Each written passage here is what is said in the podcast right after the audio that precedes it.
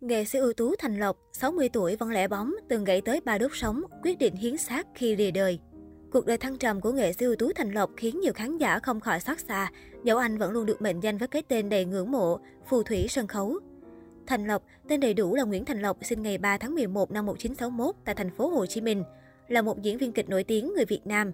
Năm 2001, nghệ sĩ Thành Lộc được nhà nước phong tặng danh hiệu nghệ sĩ ưu tú vì những đóng góp to lớn cho nền nghệ thuật nước nhà. Bên cạnh đó, anh còn được giới báo chí đồng nghiệp đặt cho biệt danh là phù thủy của những vai diễn. Ngoài thành công trong lĩnh vực sân khấu kịch, anh còn đảm nhiệm nhiều vai trò khác nhau, đó là diễn viên điện ảnh, đạo diễn sân khấu và là phó giám đốc sân khấu kịch Adicap. 60 tuổi vẫn lẻ bóng. Thành Lộc sinh năm 1961, đến nay đã 60 tuổi. Trong làng sân khấu kịch phía Nam, anh được mệnh danh là phù thủy sân khấu. Hóa thân vào mọi kiểu nhân vật khiến người xem khóc cười theo ý mình. Tuy đã đạt đến những đỉnh cao danh vọng và tiếng tăm vang khắp gần xa, đi đến đâu cũng được mọi người yêu mến, nhưng đến nay, nam diễn viên vẫn không chịu lập gia đình. Thành Lộc từng chia sẻ lý do không muốn lập gia đình một phần do bị ảnh hưởng bởi tôn giáo, vì vậy nên không muốn gây nghiệp. Lập gia đình rồi sinh con, lo cho con ăn học, rồi dạy dỗ trưởng thành, những điều đó khiến anh suy nghĩ rất nhiều. Bản thân anh thấy kiếm tiền và trang trải mọi thứ rất khó chứ không dễ. Nếu lập gia đình phải có trách nhiệm với vợ con nên mình không đủ sức. Bản thân Thành Lộc cũng thừa nhận anh đã từng trải qua không dưới 10 cuộc tình. Ngày xưa anh hay đặt ra tiêu chuẩn người mình yêu phải xinh đẹp, nhưng sau đó anh thấy yêu là sự rung động của con tim, yêu mà tính toán quá chính là người thủ đoạn. Nam nghệ sĩ chia sẻ, dù phải sống cuộc sống độc thân nhưng chưa bao giờ buồn, vì mọi thứ đều có giá của nó. Anh chia sẻ, nếu có sự vinh quang trong sự nghiệp được cả triệu người biết tới, đi đến đâu mọi người hoan hô vỗ tay như trong cung tử vi là có những vì sao tốt, thì những cung khác phải chịu đựng những vì sao xấu. Cuộc sống là như vậy, luôn có luật bù trừ nên đành chấp nhận. Nam nghệ sĩ cũng bày tỏ khi nằm xuống, anh sẽ hiến xác cho y học. Vì anh sống độc thân nên không ràng buộc, từng vì diễn xuất gãy ba đốt sống.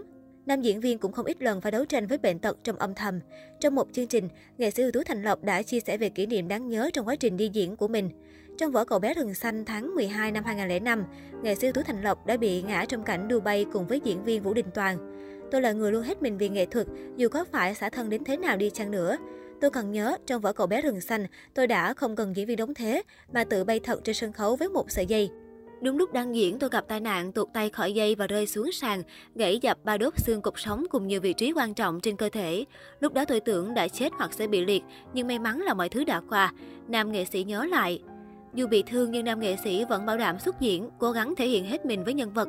Thành Lộc luôn đau đáu nỗi niềm đưa các vở hài kịch đến gần hơn với thế hệ trẻ. Anh cho biết, mạng xã hội phát triển làm cho khán giả ít đến sân khấu kịch hơn.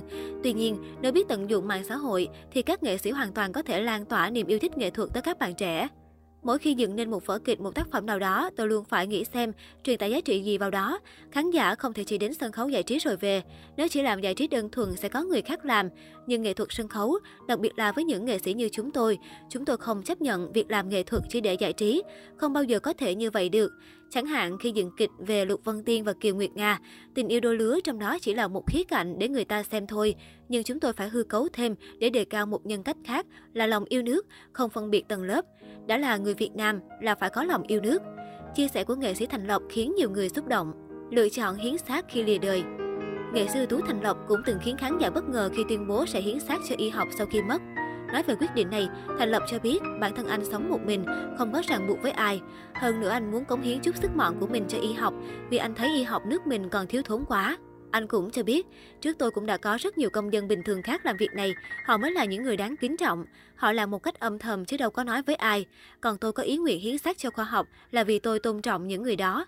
Nghệ sĩ Tú Thành Lộc giờ ra sao?